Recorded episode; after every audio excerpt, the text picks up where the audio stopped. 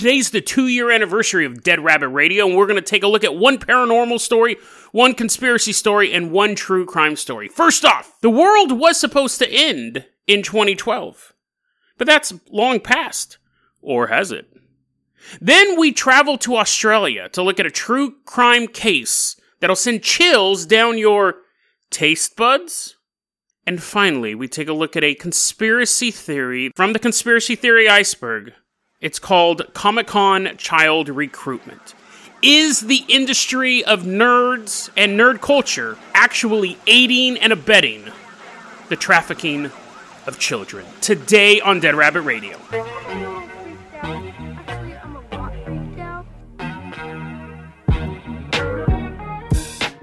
everyone, welcome back to another episode of Dead Rabbit Radio. I'm your host, Jason Carpenter. I'm having a great day. I hope you guys are having a great day too. I hope you guys are having a great week. This is the 2-year anniversary of Dead Rabbit Radio. We started the show on June 13th, June 14th in 2018, and here we are. Here we are. It's amazing, right? I'm giving myself a round of applause. I'm hoping you guys are joining in with me. Scenes of me, like, saluting you guys, and you guys, it's all raining on you. I have an umbrella. I'm totally dry, but it's more dramatic when you guys are soaping wet, or soaking wet, as people normally call it. Your hair's all drippy, and I'm just like, I don't know how I'm clapping holding an umbrella, but I'm doing it somehow. I'm that magnificent. Willem Dafoe is standing off to the side. He's standing in the wings. He's just nodding his head. Yeah. I don't know why I'm here. Maybe Willem Dafoe listens to the podcast. I turn, I look at Willem Dafoe, I kind of wink. And then he fades away, and I'm like, that's weird. He was never real all along. We got a lot of stuff to cover. Let's go ahead and get started. First off, I want to give a shout-out to our newest Patreon supporter, Hunter Johnson. Hunter, we're still clapping. The first person who stops clapping gets shot. Hunter, thank you so much for supporting the show. Really, really helps out a lot. Really appreciate it. You're going to be our captain, our pilot, possibly our rowboat, or rower. I don't know what vehicles we use in this episode. If you can't support the Patreon, though, that's okay, too. Just help get the word out about the show. That really helps out a lot. My first batch of stickers for Patreon people, patrons, whatever. You guys are going out Monday. They're awesome stickers. I'm not revealing the design yet. I'll reveal it in the future after I think everyone has their sticker. And just to let you guys know, we do have the Minecraft server up, and we're having a lot of fun on the Minecraft server. That's free to everyone, and it'll remain free to everyone as long as everyone behaves. But I can just ban people if they get too out of hand, so I think we'll be okay. Hunter, let's fire up that Carpenter Copter. Let's start off in the Carpenter Copter here. We are flying out to the University of Tennessee. We're flying over. We see a bunch of, like, buildings and stuff, some grass. It's the only combination of those things in Tennessee is University of Tennessee. Everything else is either all grass or buildings and no grass. We see a combination, land here. The reason why we're here is that a Patreon supporter, Tessa, sent me this story, and so we have to investigate it. I really, really appreciate it, Tessa. This is a really interesting one. We're walking across the University of Tennessee. I think all the classes are not, I think we're the only ones there right now because of the corona lockdown and summertime, so we're walking. It's kind of cool, like just playing Frisbee. We're taking our time petting dogs. Eventually, we get to the office of Paolo Tagalogan. I can almost guarantee I'm mispronouncing that name, but Paolo Tagalogan. We walk up to his office, knock on it, and you go, Jason, I'm pretty sure he's not here. Like, we were the only ones playing Frisbee, and we don't know where all these dogs came from, but you made us pet him. I don't think he's here. I'm knocking on the door, and I stop, and I look at you, and I go, but that's the point, isn't it? That's the point. This is a weird one. It starts off as a very simple story. Doomsday prophecies, they come and they go. You know, prophecies that are based on exact dates are going to fail because the world's not going to end. And then the first thing they do is move the date forward. And so it should shock nobody that this scientist, Paolo Tagalogan, we're just going to call him Paolo. I'm sure you guys are already sticking ice picks in your ears. Paola. He goes, guys, he's working on, like, a giant chalkboard and stuff. It's like, writing stuff down, and other nerds are sitting around. They're like, what's going on? Why are you still using chalkboard? Why aren't you using a computer like the rest of us? He's like, I'm calculating this. If we look at this setting of what I've written, if the Gregorian calendar changed, and then, like, this X plus a triangle equals a starfish and all this stuff. He's looking down on this stuff, and he goes, according to my calculation, we lost, like, 11 days a year when we switched to the Gregorian calendar. And so over the course of 268 years, when we started the Gregorian calendar, that means that he has like one of those projectors, and he has like two transparencies, and he puts them over each other. This is the Mayan calendar, and then he moves the Gregorian calendar over it, and now it makes one image, and it glows dramatically. They're like, how do you do that? It does it anyways. And he goes, according to my magical calculations, December 21st, 2012 was supposed to be the end of the world depicted in the Mayan calendar, but it wasn't. Obviously, we're still around. But because we switched over the Gregorian calendar, what that means is that it should be June 21st, 2020 is the end of the world. And everyone goes, oh, that's stupid. That's the dumbest thing we've ever heard. And he goes, yeah, but the math checks out. This is what I find interesting about this. And again, thank you, Tessa, for sending this over. I'm still knocking on the door because we want to ask him some questions. We want to look at the equations ourselves. And I've been knocking on the door that whole time, and you're like, Jason, can you not? Obviously, he's not there. And I turn and I go, but that's really the question, isn't it? And you're like, quit being vague. Here's the thing. This is what in all the articles I read on this, it said, scientist Paolo Tagalogan said this in a now deleted tweet. And I go, fake. It's obviously fake. No one has a screenshot of the tweet. There's a chance this guy doesn't even exist, right? So I Googled his name. No, again, nobody has the tweet. No one has a screenshot of him actually saying this. I looked him up on Twitter. He doesn't have an account. Shocker, of course. I go, this dude's fake. I Googled him. What's weird is this is where it gets weird. This is why I was knocking on this door. He existed at some point in social media. If you go on Twitter and you look for him in the search bar, you won't find anything. But if you go to Google and you type in his name, and I'll have the links in the show notes, you can replicate this. You'll see one of the hits is for a Twitter account, at P. Tagalogan. And it says underneath it, the latest tweets from his name, Fulbright Scholar, biologist, athlete, researcher, Knoxville, Tennessee. It says that, but when you click on that, it says this account doesn't exist. It's the same thing. If you'll see on that first page of Google results for his name, a LinkedIn profile. Click on that. The LinkedIn profile you're looking for is not public or does not exist. If you type his name into Instagram, you'll get nothing. But on that first page of Google results, you click on the Instagram link. It says the link you followed may be broken or the page may have been removed. So if you go to these individual sites and look for it, you won't find it, but they're still cached in the Google memory. This guy existed. I went to the Fulbright program, not myself. I didn't actually attend. I'm like, hey, what's up, Paulo? He's like, dude, you've known me for 6 years. Can you learn to pronounce my name? No, dude. I went to the Fulbright program's website. There's a photo of him. He exists. He has a master's in biotechnology. So it matches up when we look at his Twitter profile, Fulbright Scholar in Biology. So this guy existed at one point, but now he's been completely scrubbed from the internet. There's traces of them, and there's two theories. One is the logical theory, and one's the insane fun theory that we like to talk about. The logical theory is this guy made this proclamation, said, and he may have not have made it recently. He may have made it a couple years ago, but now it's getting attention because it's coming up. He goes, well, according to my calculations, it should be June 21st, 2020, should be in the world. And he got completely bombarded by every lunatic who came out of the woodwork. That's the most likely scenario, right?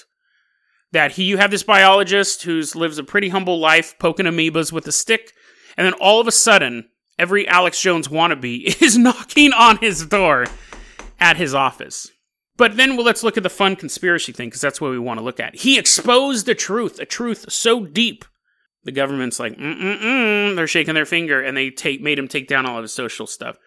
That's obviously ludicrous, because people say even weirder things, and people honestly say even more weird and true things online all the time, and they're still up. But I think this is the thing. I think there would be a conspiracy theory about his disappearance if people did any due diligence. I've seen this article get published several times, and nobody that I can tell tried to track him down the way that I'm tracking him down. These articles are just saying, on a now-deleted tweet, and a now-deleted tweet. If more people knew that he had disappeared, I think the conspiracy theory would grow immensely, because you have a guy who made this claim, and now he can't be found. This is really the first time this is getting out in the public, that this guy has been scrubbed from the internet. So maybe in the next 6 days, This conspiracy theory will grow, or probably 5 days by the time you're listening to this episode. Or 6, actually. Yeah, no, 5. It doesn't matter. It doesn't matter.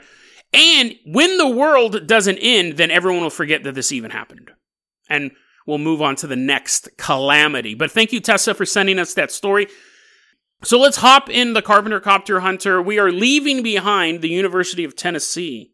We are headed out to Australia. And as we're flying over the ocean, we're headed to Australia. This story, I got most of this information from a Vice article, and it was written by Jalisa Castrodale.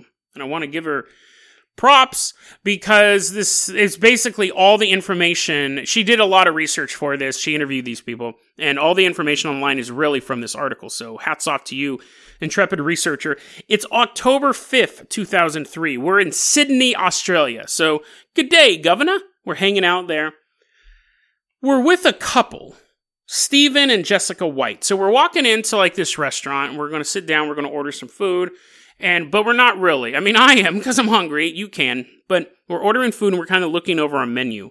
And we see Stephen and Jessica White walk in, and they got 3 kids.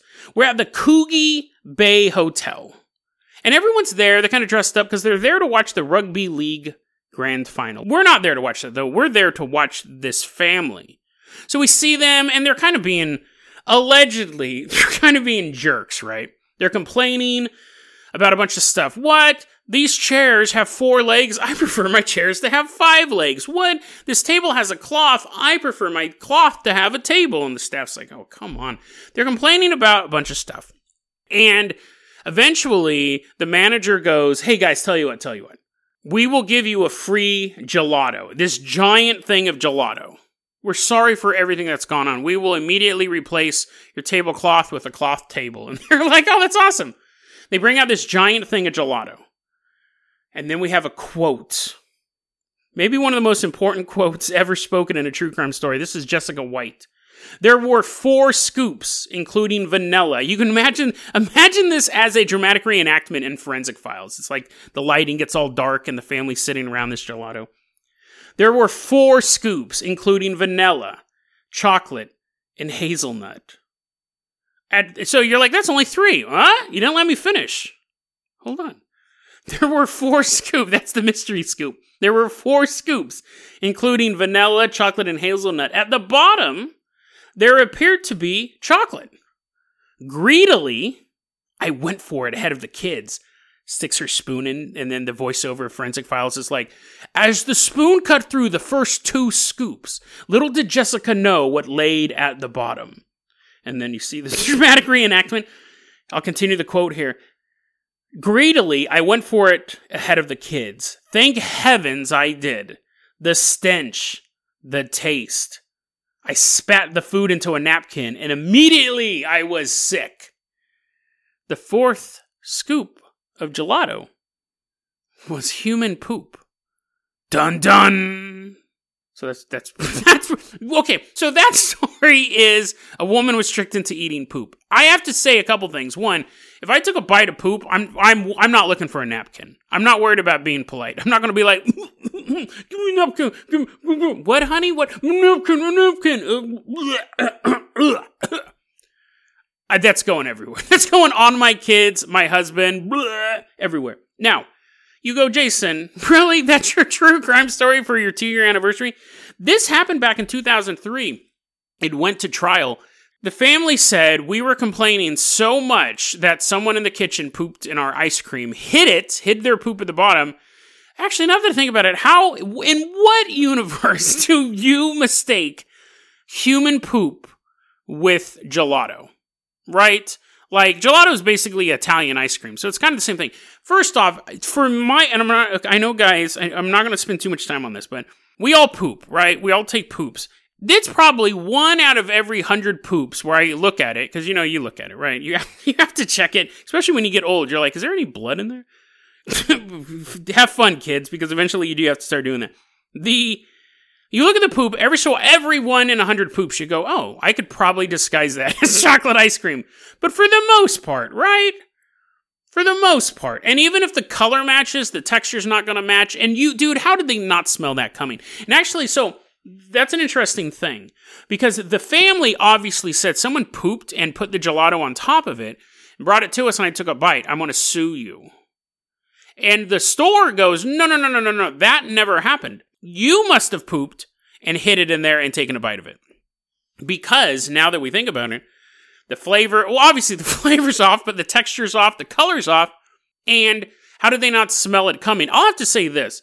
Unless this family, unless their ancestor was Snake Eyes, it would be really hard to take a poop, hide it in ice cream without anyone noticing in the middle of a restaurant. Like, that's quite the ninja skill, right? To be able to poop in your, sitting in your seat. That's easy. That's what toilets are designed for. But poop in your seat, scoop the poop, put it in the ice cream. Like, I don't think they could do that. But anyways, they got the police involved. They got a food safety group involved. They're doing lab tests on this poop. They looked into this for 11 years. They actually sent the poop to a lab. The only thing they could say conclusively is that it came... I didn't even know this was possible. I did not know this is where science led us. They could tell. They're like looking at it with little tweezers and stuff like that. The whole thing reminded me of that episode of It's Always Sunny, Who Pooped the Bed? But this one's real. They were able to tell the poop came from a woman's butt. How would you ever know that? Apparently that is now, that's science fiction, right? If you read that in a book, if you read that in a Philip K. Dick book, you would think that's not real. But no. I keep saying they investigated this for 11 years. In the end, you know who pooped in the gelato? They went and they looked through all the video cameras of the hotel. They interviewed all of the staff. They interviewed the family. After 11 years, to this day, nobody knows who pooped in that gelato. That's serial killers don't even have that kind of luck, right? Like, people have torture dungeons built into their semis and troll America looking for fresh meat, and they get caught. But someone was able to poop in a relatively public place, transport said poop into food, and not only keep their mouth shut, but if anyone saw it, I mean, whoever did this should join an organized crime gang. Because, again, Tekashi 6ix9ine was ratting people out, and they didn't really even commit any crimes. This guy, or girl, apparently, came out of a woman's butt, pooped, and kept her mouth shut for 11 years and never broke. So, what was the name of that gang? Like the East Coast Gangster Bloods or something like that? Forget Tekashi 6ix9ine. Go to Australia, pick up this chick, right? She may not be useful in any sort of like drive-by shootings or drug trafficking, but if you ever need poop put in a prosecutor's gelato, you know they're going to keep their mouth shut. So that is my true crime mystery for my 2-year anniversary special. Let's leave the bay. Let's leave this hotel. We're walking out. I'm carrying a doggy bag. You're like, Jason, that's not gelato, is it? And I'm like, you'll never know. You'll know when you fall asleep and I'm putting it in your mouth. But until then, because it is gelato, until then, we are leaving behind beautiful, sunny Australia. October 5th, that's a day after my birthday. That's pretty cool. I just looked at that date. We are leaving behind Australia. We're headed to San Diego. Although both those stories were kind of lighthearted and fun. I mean, the first one involved the end of the world, and the second one involved a woman eating poop out of another woman's butt. But this story's more serious, so sometimes I like to tell the funnier stories to lead into this. This is one from the Conspiracy Theory Iceberg, and I got a request to do this a long time ago. I think it was via email, but it could have been YouTube, from someone named Cypher. And he asked to do this story on Comic-Con child recruitment. It is actually in the Conspiracy Theory Iceberg. I'm not going to give you a bunch of statistics about it, but we're going to do a brief overview of child trafficking, human trafficking in the United States in particular, just to kind of get a scope of the problem, and then we're going to break down what that probably means, the Comic-Con child recruitment. I think you guys will probably have an idea of where I'm headed with it, but then I want to add another layer onto it as well. Child trafficking is a massive problem, obviously, in the United States. There's a lot of statistics. Worldwide, there's more slaves now than there were during the slave trade. We have massive problems with slavery in the Middle East and Africa still. We have massive problems with slavery in the United States. A lot of the slavery in the United States is domestic, people being brought over from other countries and being forced to work in homes as maids, as things like that, nannies. You bring someone over, you take their passport. This isn't a how-to. Don't be taking notes during this. You bring someone over to this country, their host country, take their passport, tell them they have to earn their trip over, and you never do. or it takes 10 years for you to earn it. We see a lot of this in, like, nail salons have issues with human trafficking. Not all of them, but we see it from, like, in Europe, they have issues with people being trafficked from Eastern Europe. People from Eastern Europe being sent west. In Asia, you have people being trafficked from Asia to the United States. In the Middle East, you have people being trafficked from Africa into the Middle East. So no country is immune to this. It's a serious problem. The world has a slave problem. And on top, I mean, obviously, being a slave is bad enough, but being sold into sexual slavery is even worse. Would be worse on an order of magnitudes, right? It would suck to have to wash someone's dishes the rest of your life, but it could be worse. And that's what we're going to be talking about, is sex trafficking. Now, sex trafficking is always aided and abetted by prostitution. So whether or not... The highest rate of human trafficking in the United States is Washington, D.C. The second highest rate of human trafficking is Nevada. It's because of the prostitution industry. By a huge margin, it's Washington, D.C., and then Nevada. And then after that, we get like New York City, San Francisco, the places you would expect the trafficking to be higher. They're port cities. People come from all over the world to these cities, and you get trapped there. But we're going to take even another look at human trafficking. So we have the global slave trade, which is still in existence and absolutely horrible. Then the global slave trade, we have sex trafficking, which is... human trafficking, and again, I need to just keep showing you the scope of this. Outside of drugs and guns, black market guns and drugs, human trafficking is the third most profitable black market business in the world. Brings in billions of dollars a year. It's very, very lucrative. Some gangs have switched to human trafficking. Your supply never runs out. There's always more humans being born. It's a lot harder to bust. Most people who get sold into sex trafficking, they're in it for 3 years before law enforcement, they even show up on law enforcement's radar. You can't be like, hey, coke, don't talk. If the police pull you over, just keep your mouth shut, because it's cocaine. You can run tests on it. It's obviously a drug, but you can tell people, keep your mouth shut or I'm going to kill your parents. They're going to keep their mouth shut. They could get arrested 100 times and never reveal anything. So we have human slave trade across the planet right now. And then there's a subset of that is sex trafficking. But there's even a subset underneath that, and that is sex trafficking within the United States, aka recruitment. And this isn't where you're bringing people from another country and you're basically trapping them. It's arguably worse. You could say this one is worse or not. I think it's pretty awful. This is where you prey on people. It generally happens to young women. So that's where you get child recruitment. So you see how the conspiracy theory is coming together. But you find a 15-year-old girl, which is the average age in America of these girls getting recruited. The idea of finding a woman walking down the street and snatching her and pulling her into a van and then being sold into the sex trade is incredibly rare. It's very, very, very rare statistically in the United States. Most of these women are recruited. Boyfriends, girlfriends. Hey, girl, let's go hang out at the mall. And that girl who they think is a friend is introducing them to their pimp. It's very, very common. Most of these girls willingly, air quotes, willingly join this lifestyle. They don't know what they're getting into. Tricked would be a better word. But I can make you a star, baby. Oh, you're so beautiful. No one's ever told you you're beautiful before. They're wrong. You're so beautiful. Hang out with me. And it's this descent. You meet someone, they pay attention to you. No one's paid attention to you before. They got their hooks in you. Or people pay too much attention to you. You've been abused. Your dad's doing stuff to you. Your brother's doing stuff to you.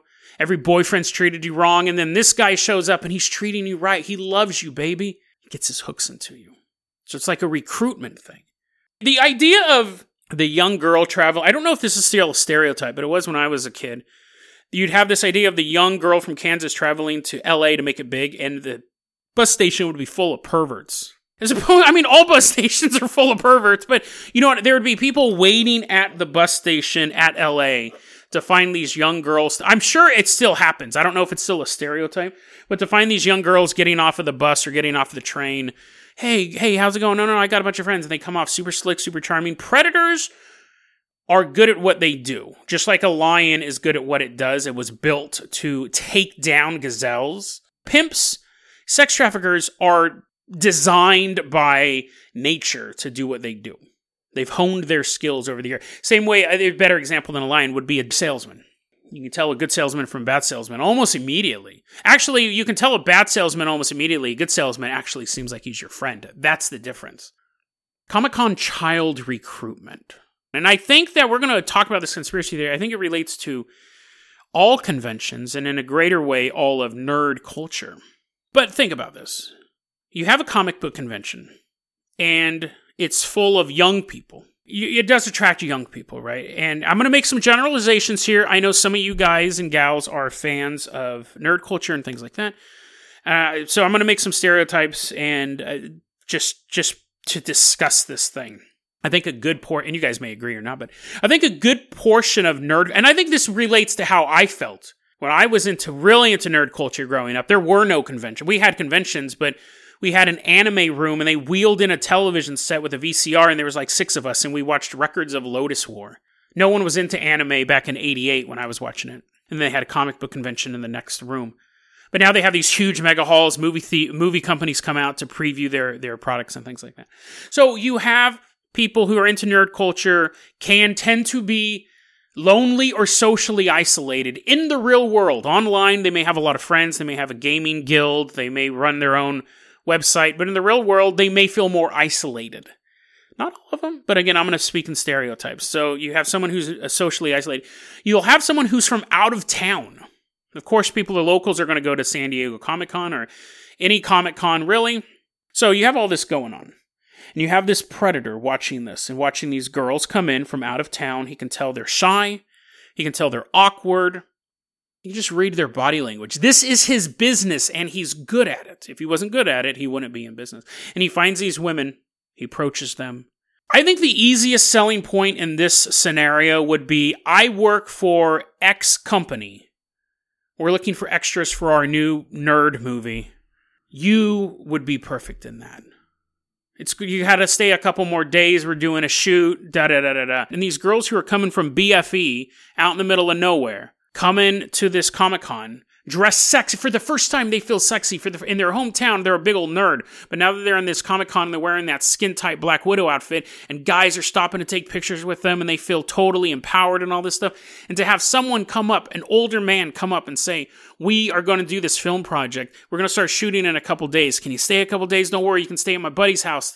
Yeah, no, we got to totally... Or you have a girl approach them. Hey, you know, I'm a recruiter and we're doing this show and we would love to have you on it and you're getting all this attention. Hey, you can stay at my buddy's house. We're just going to be a couple more days before we can do the shoot. Snatch, like a talon, like an eagle's talons digging into a trout. And by the time you realize you're in danger, you're already 100 feet up in the air and you're watching that water get farther and farther away. Those talons are deep inside of you. But Jason, those girls are dumb. I know better. I wouldn't do that. Predators are like cult leaders. These people do what they do for a living. They're very, very good at it. Very good at it. Billions of dollars a year this industry rakes in.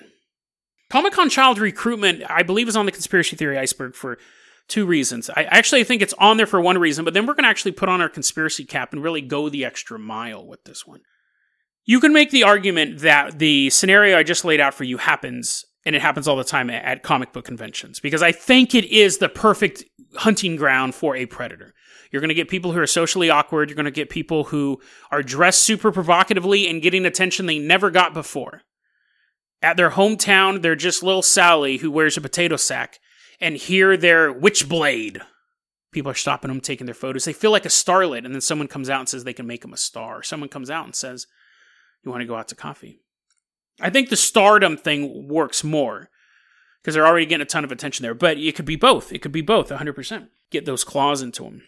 Now, on one hand, you could say it's on the conspiracy iceberg, Comic-Con child recruitment, because of that. Because it is a perfect hunting ground for a predator. You're meeting people who are socially awkward and wearing provocative costumes, getting attention for the first time. Someone pops out of the woodwork and goes, we can make you a star, blah, blah, blah, blah, blah. That's definitely reasonable, but we're going to take it a step further. We're going to put on our conspiracy, because that is likely. And that would actually happen at any place where you're going to have a sizable group of young women, right? You're going to have traffickers try to set up at YWCAs. You're going to have traffickers try to set up at, I don't know, Bed Bath & Beyond, wherever. Wherever you can find a group. I wonder if actually, that makes me wonder if I guess there's probably not. I guess they're older women. But anywhere where you would have younger... I'm now imagining a pimp hiding in the pillow section. Anywhere where you would have young women congregate, you're going to try to have child traffickers get in. Disneyland has issues with it. Don't sue me, Disney. Allegedly has issues with it. But we're going to take it a step further. Because that's what we're going to do. We're going to put on our conspiracy caps. And we've done this in the past with like golf rumors, the ocean at night, eggless travel, all these other conspiracy theories on the conspiracy theory iceberg. We're going to take it to the next level. Now, what I'm about to say, I have no proof for it. I don't necessarily even believe it. But we're going to take this to the next level. Your goal is to... You're a child trafficker. Sorry, well, not you. We'll make person X is the child trafficker. Now, X has an issue. They need more kids. And this is a very, very lucrative business. So you're looking at the landscape and you go, the Bed Bath & Beyond initiative didn't really work. We need to get more kids. I need, in particular, more young girls. So you have this child trafficker thinking, how do I get the kids to come to me?